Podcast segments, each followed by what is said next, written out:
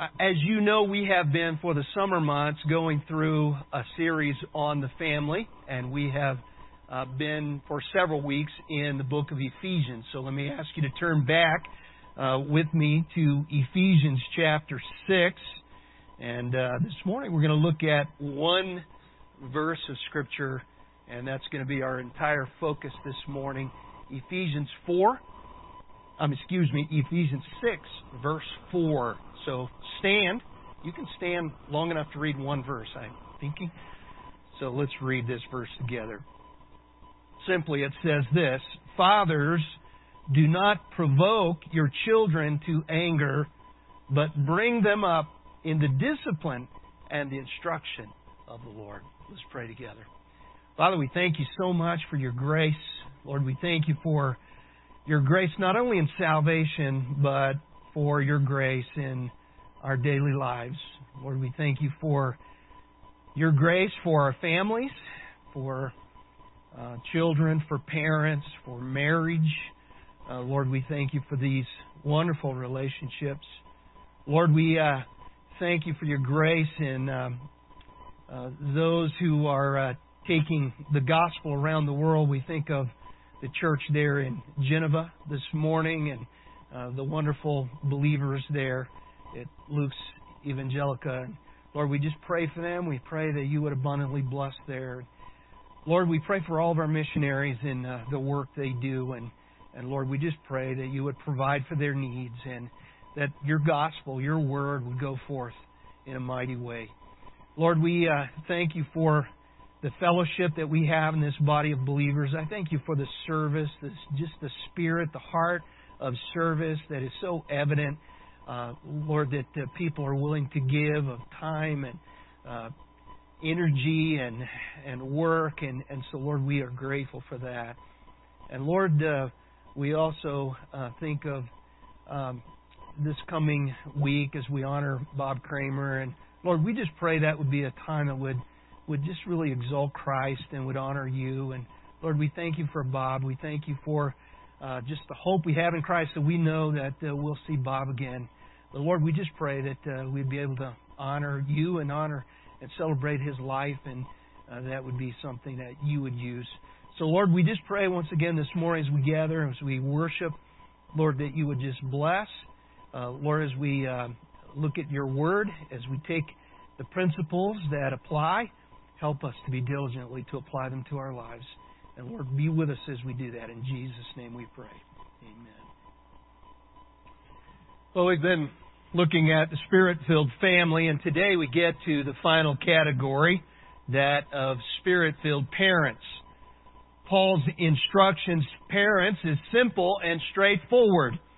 And fathers, do not provoke your children to anger, but bring them up in the discipline and the instruction of the Lord. Although this is addressed to fathers, it applies to both parents. And even though we would no doubt like to have a lot more here on parenting, what he says is a very important summary. What we have here is an extremely wise warning to parents. We're going to walk through it very carefully this morning. Both the negative and the positive side of this is critical. You know, raising children in our day and time can seem to be a superhuman task.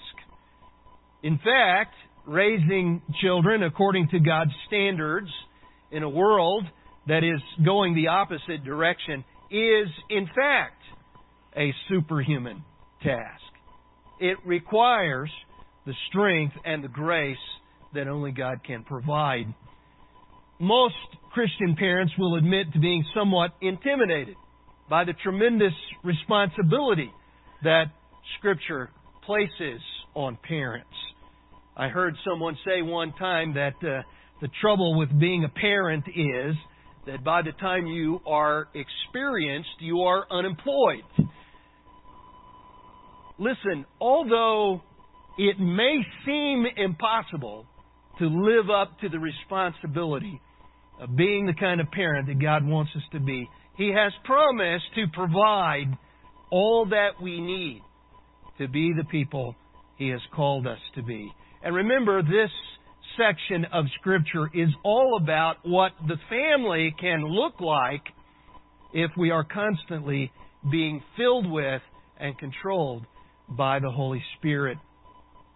Well, we read Ephesians 6 4, but I also want to go this morning to Psalm 127. So turn with me for a moment to Psalm 127.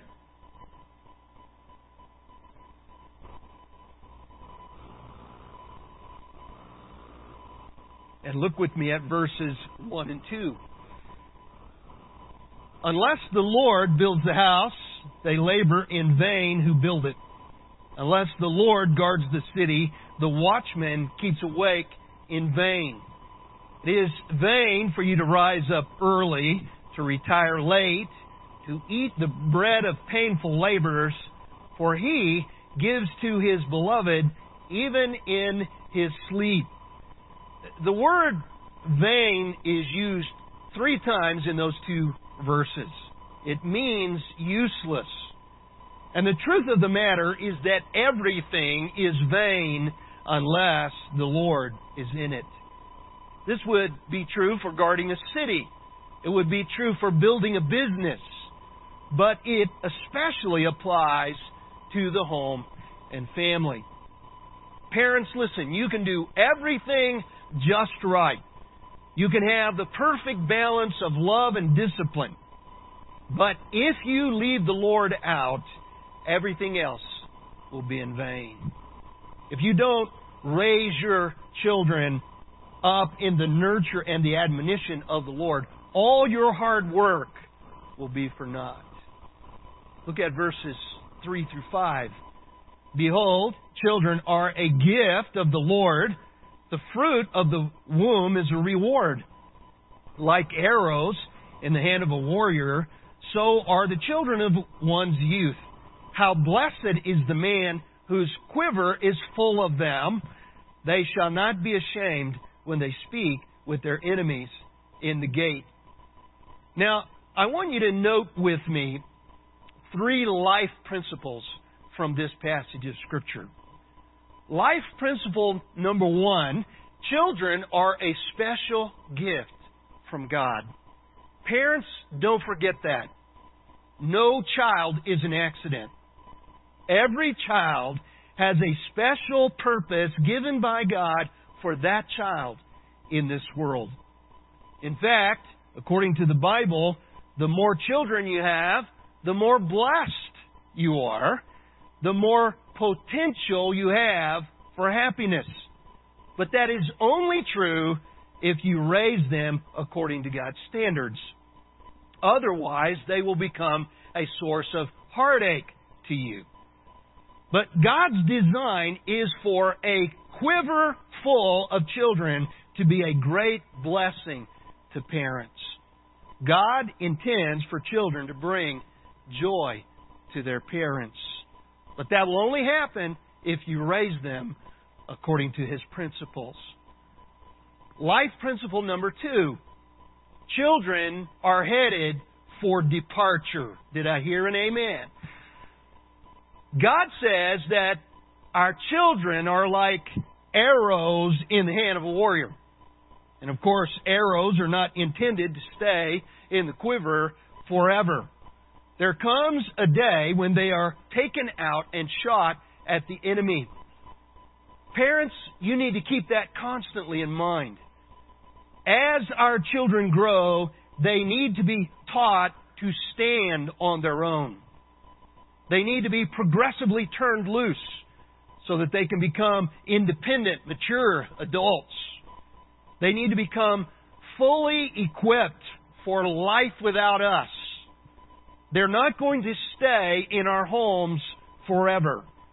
And when we launch them out, God wants them to be prepared for spiritual warfare. They need to be thoroughly equipped so they can do damage to the enemy. They need to know how to hustle their own spiritual groceries and how to take a solid stand for Christ in the midst of a godless society. Life principle number three arrows usually hit where they're aimed. Parents, here's the real question. Where are we aiming our arrows? Toward worldliness?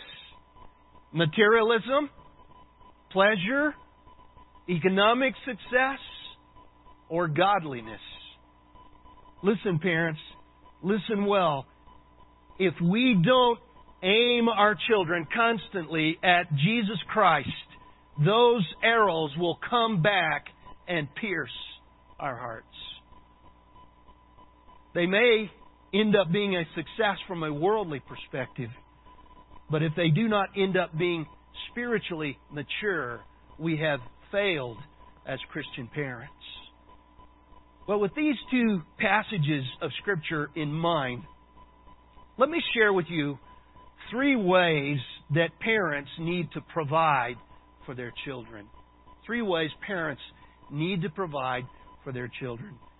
First of all, with the provision of significance, parents shape a child's attitude. In Ephesians 6 4, the King James uses the word nurture.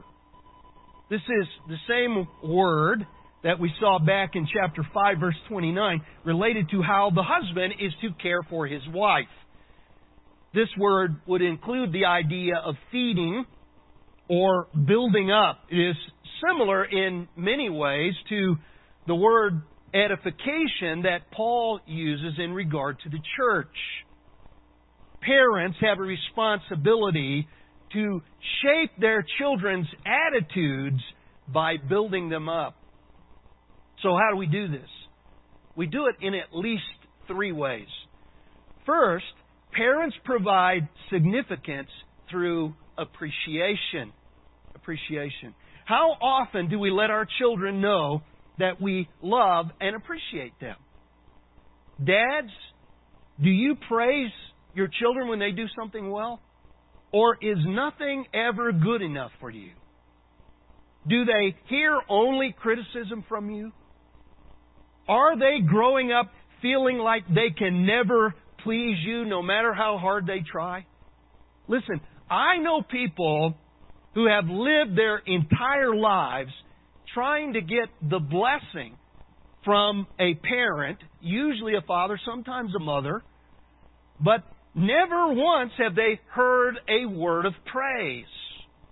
This should never characterize Christian parents part of our responsibility is to nurture our children, and part of that is to build them up.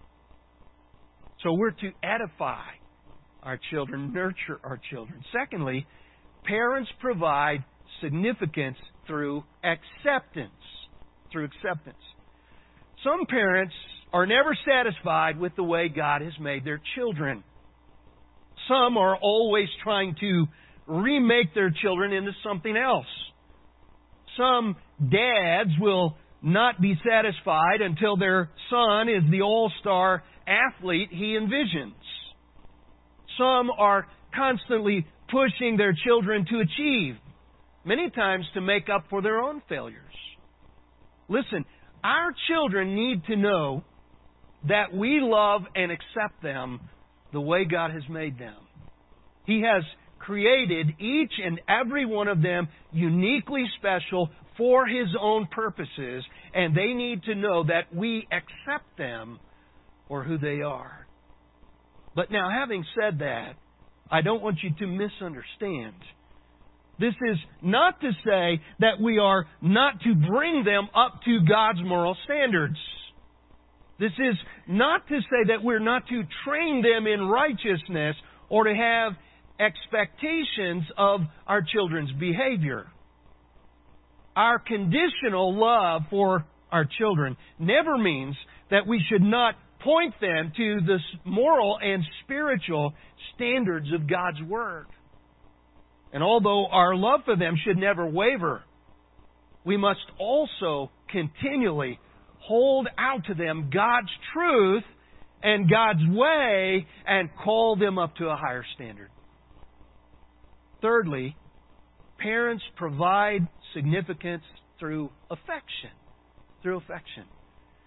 Children need constant expressions of affection. Now, mothers seem to instinctually do this well, but fathers often struggle with it. Many fathers who grew up in my parents' generation did not do very well with this. And I know people who have never, ever heard their father say, I love you, much less receive any meaningful expressions of affection. But dads, your kids need lots of hugs and plenty of physical touch from you, especially as they enter adolescence. This is the time when fathers, in particular, begin to withhold expressions of affection, but this is when they need it the most. Listen, dads, if you have a daughter, she needs to be receiving a lot of warmth and phys- physical closeness from you, especially as she moves into the teen years. If she doesn't get that relational intimacy that she desires from you, she will likely try to fill that need in the arms of a young man. And I don't know if you've ever thought about this, but you may be contributing to your daughter's infidelity by withholding that closeness from her. And don't think that sons don't need that closeness from you as well. And many men feel like it's not macho to hug your teenage son or that somehow it will embarrass him or lead to some kind of undesirable outcome. But I promise you, he needs it just as much as your daughter does. Please don't hesitate to show affection to all of your children. And don't stop when they become teenagers. Whatever it takes for you to get over your hangups. Learn to show genuine affection for your children through visible and verbal affirmation of your love. But there's a second major principle in providing for your children, and that is this. With the provision of security, parents shape a child's actions. Children gain security from two primary sources. First of all, from a solid marriage. From a solid marriage. The number one source of security for your child is the strength of your own marriage. You will only be successful in parenting to the degree of the health of your own marriage. If your kids sense in any way that your marriage is on shaky ground, it will have a negative impact on the sense of the security of your children. This is the number one source of security for children, knowing that their parents are happily married. Listen, many of us need to focus more on strengthening our marriages before we begin to think about improving our parenting skills. There's no substitute for this. If they see cracks in the foundation, they are not going to be confident about the stability of the building. If they see constant warfare between mom and dad, they are not going to be very secure in the stability of the family. So it's got to start there. But secondly, there's another way that children gain security, and that is through sound discipline. Through sound discipline. Now, of course, we could spend a whole lot of time on this, but since we don't have hours to spend on it, let me just give you a, few critical guidelines here. First of all, Ephesians 6 4 says, Fathers, do not provoke your children to anger. The word provoke there means to irritate or to make very mad or angry. Don't provoke your children to anger. Colossians 3:21 puts it this way: Fathers, parents, do not exasperate your children that they may not lose hearts. There are no doubt many ways that we could exasperate our children, but John MacArthur gives a great list here. Uh, he includes things like hypocrisy, saying one thing and then doing something else ourselves, blaming and never praising, making light of your children's problems, being overly critical or nagging constantly, being overly protective and never trusting them, practicing favoritism of one child over another, pushing achievements, discouragement due to lack of approval or honor, verbal or physical abuse or neglect. Now, of course, that list is not all inclusive, but it does give some of the more common ways that parents violate this command of God. Don't exasperate your children. Be careful not to fall into these inconsistencies. In fact, let me just give you seven guidelines for sound discipline in your home. First of all, discipline should be clearly communicated. Your kids need to know what the standards are and what the discipline will be for disobedience. They need to know that. When they're young, they need to comply simply because mommy and daddy said so. But as they grow, they need to understand that your rules are based on God's standards of righteousness. There's a reason behind the rules. Someone once said that rules without reasons lead to rebellion. And I believe there's some truth in that. But we need to give our children clear instructions and clear standards of obedience. Secondly, discipline should be consistent. Consistent. Don't become a threatening, repeating parent. And you know what I'm talking about. That is the parent that says, I'm not going to tell you that again. And then they don't do anything. And then they have to say, I told you to stop that. And then they don't do anything. And then you have to say, if you don't stop that, and it goes on and on. Listen, that doesn't work. Simply warn one time, and if there is not obedience, then discipline must follow. But if all you ever do is threaten and you never follow through on discipline, you know, the kids aren't stupid, right? They know you don't mean business. Why should they worry about obeying? And we all know that children are masters of learning how the system works. They know how to play one parent against another, for example. So both, both parents then have to be on the same page in regard to discipline, and parents have to stick together and be consistent. Don't threaten, bribe, or manipulate your children to get them to behave. Don't negotiate with them for obedience. Clearly communicate the standards and then consistently follow through with discipline for disobedience. In fact, the Bible even says if you don't do that, you don't love them. Now, that may sound harsh, but that's what the Scripture says. That's how important this is. Thirdly, discipline should be commensurate. Commensurate. In other words, it should be in proportion to the violation of the standard. There are some actions that carry more serious consequences than others. So make sure that your discipline matches the seriousness of the offense. Fourthly, discipline should be compassionate. Compassionate. Discipline without love will lead to rebellion. There's got, there's got to be a balance of discipline and love. No matter how you may choose to discipline your children, never ever do it in a fit of rage, but always temper it with love.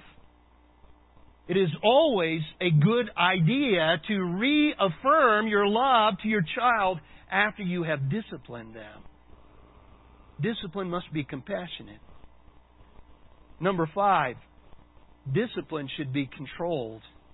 Controlled. There is absolutely never an excuse for abuse. If you are too angry to discipline in a controlled manner, then you should wait until you can. Sometimes discipline needs to be postponed until it can be done in a controlled way. Number six, discipline should be corporal. Discipline should be corporal.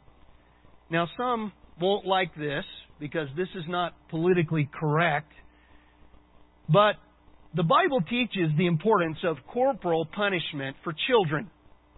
Proverbs 22:15 says, "Foolishness is bound up in the heart of a child, the rod of discipline will remove it far from him." You know what the rod of discipline is. It is applied to a child's backside. Proverbs 23:13 says, "Do not hold back discipline from the child. Although you beat him with the rod, he will not die." Oh, pastor, how barbaric. I didn't write that. This is God's word. And of course, this is not talking about abusing a child physically, but there is absolutely no doubt that the Bible advocates spanking children as a form of discipline. We should not be afraid to do this no matter what our society may say about it. In fact, I was reading an article on the airplane on the way back, uh, and apparently there's been some new study that just came out that shows if you spank your kids, it's going to ruin them for life. I guess these people know better than God. Someday it might be a crime for us to do this, but we should never be afraid to do things God's way. In fact, God has even put extra padding back there specifically for this purpose. It won't kill them if we do it properly, but according to the scripture, it might save their life.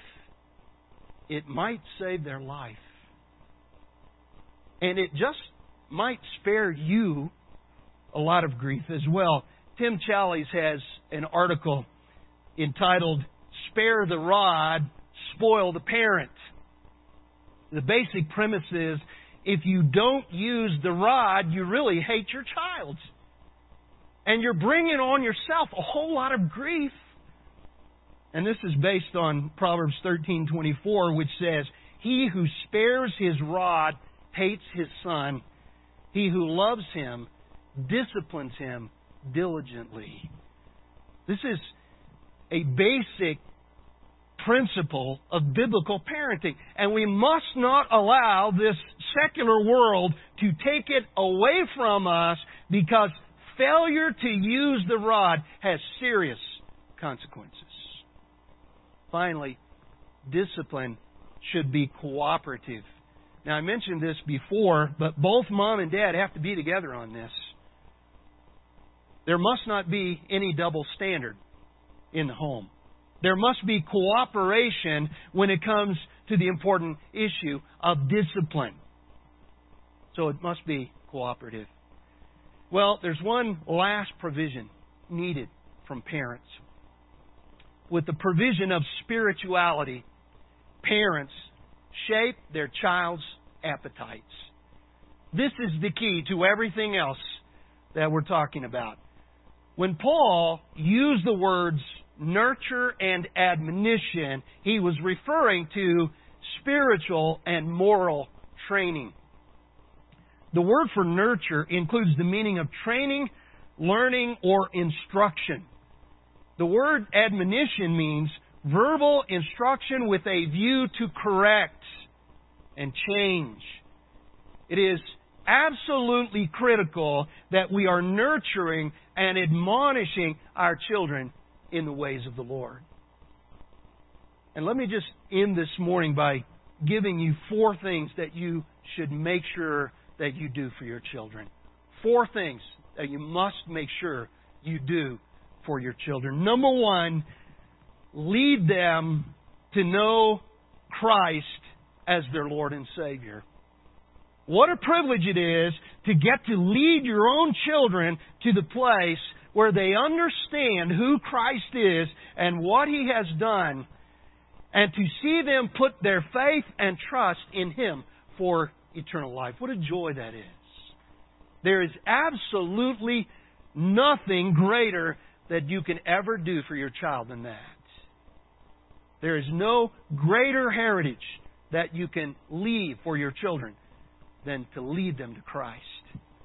In fact, as parents, we need to determine if we are more concerned about our children our children being admitted into heaven or into Harvard.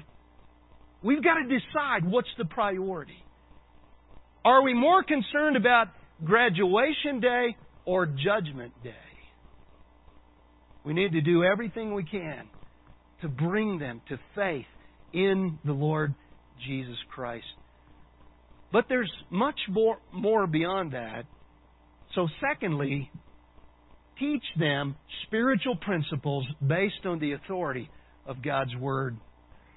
Deuteronomy 6, 6 and 7 says, And these words which I am commanding you today shall be on your heart, and you shall teach them diligently to your sons, and shall talk of them when you sit in your house, and when you walk by the way, and when you lie down, and when you rise up. In other words, teaching your children spiritual truth is a never ending, non stop duty for parents. It is also a great opportunity to influence several generations toward godliness. In fact, grounding your children in God's absolutes, in a world with godless values, may very well be the greatest thing, other than leading them to Christ, that you can ever do for your children. And listen, this is primarily your responsibility as parents.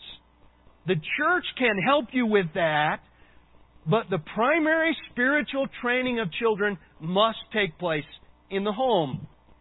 And of course, we want to provide programs for children and teenagers, but that will never suffice by itself.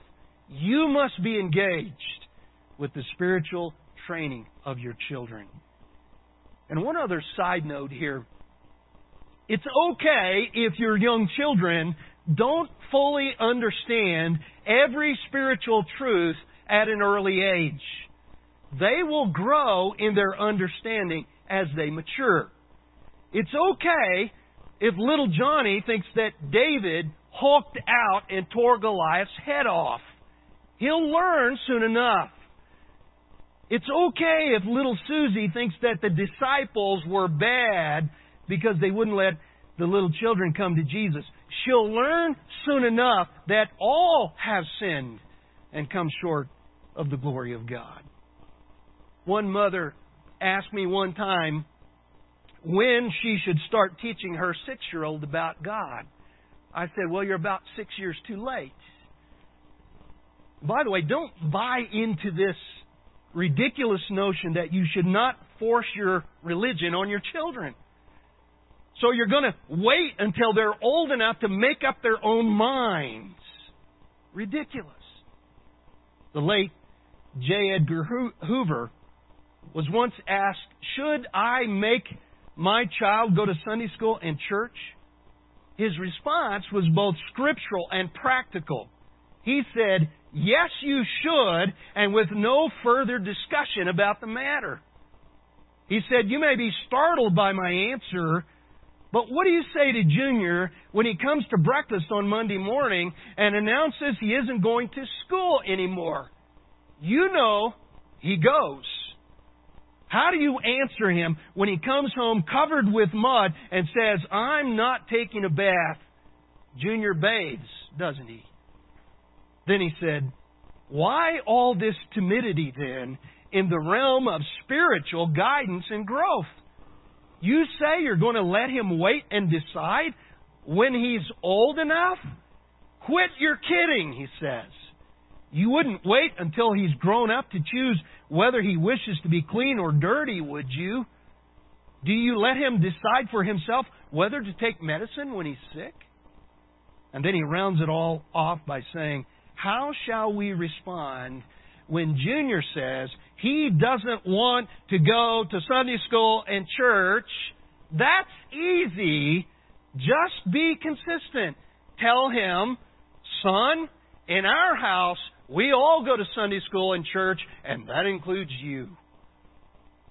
He says, Your firmness and your example will furnish a bridge over which youthful spiritual rebellion will then travel into many rich and satisfying spiritual experiences.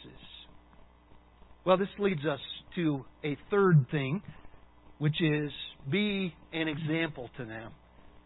Be an example to them. Every parent should remember that one day our children will follow our example, not our advice. Children learn more from example than anything else. And, really, it's amazing how often you are able to see yourself in your children. And it's pretty scary at times. Children learn everything from us. They learn manners from us. They learn neatness or sloppiness. They learn the value of being punctual. They learn all kinds of quirks and habits from us. They also learn such things as the importance of prayer, the value of Bible study, attitudes toward the church and the things of God, attitudes toward giving and ministry and evangelism. In all these things, they learn more from what we actually do than what we say. In fact, I would go so far as to say they learn even their concept of God by watching us. What kind of God are our children learning from us? This is something to seriously consider. In his book, The Disciple Making Parent, Chap Bettis wrote, The first battleground of family discipleship is not my child's heart, it's my heart. Some first graders were asked to draw a picture of God in their Sunday school class. Their artwork represented some pretty interesting theology. One little boy drew a picture of God as a brightly colored rainbow. Another one presented him as an old man coming out of the clouds. One very intense little guy drew God with a remarkable resemblance to Superman. But the best picture came from a little girl. She said, I don't know what God looks like, so I just drew a picture of my daddy. In spirit filled families, the parents don't expect the children to live up to standards that they themselves do not live up to. Spirit filled parents know that we must live according to the same standards that we expect our children to live by. Finally, we must spend time with them. A team of researchers wanted to know how much time middle class fathers spent playing and interacting with their small children.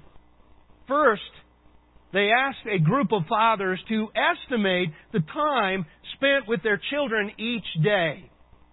The average response was 15 to 20 minutes a day.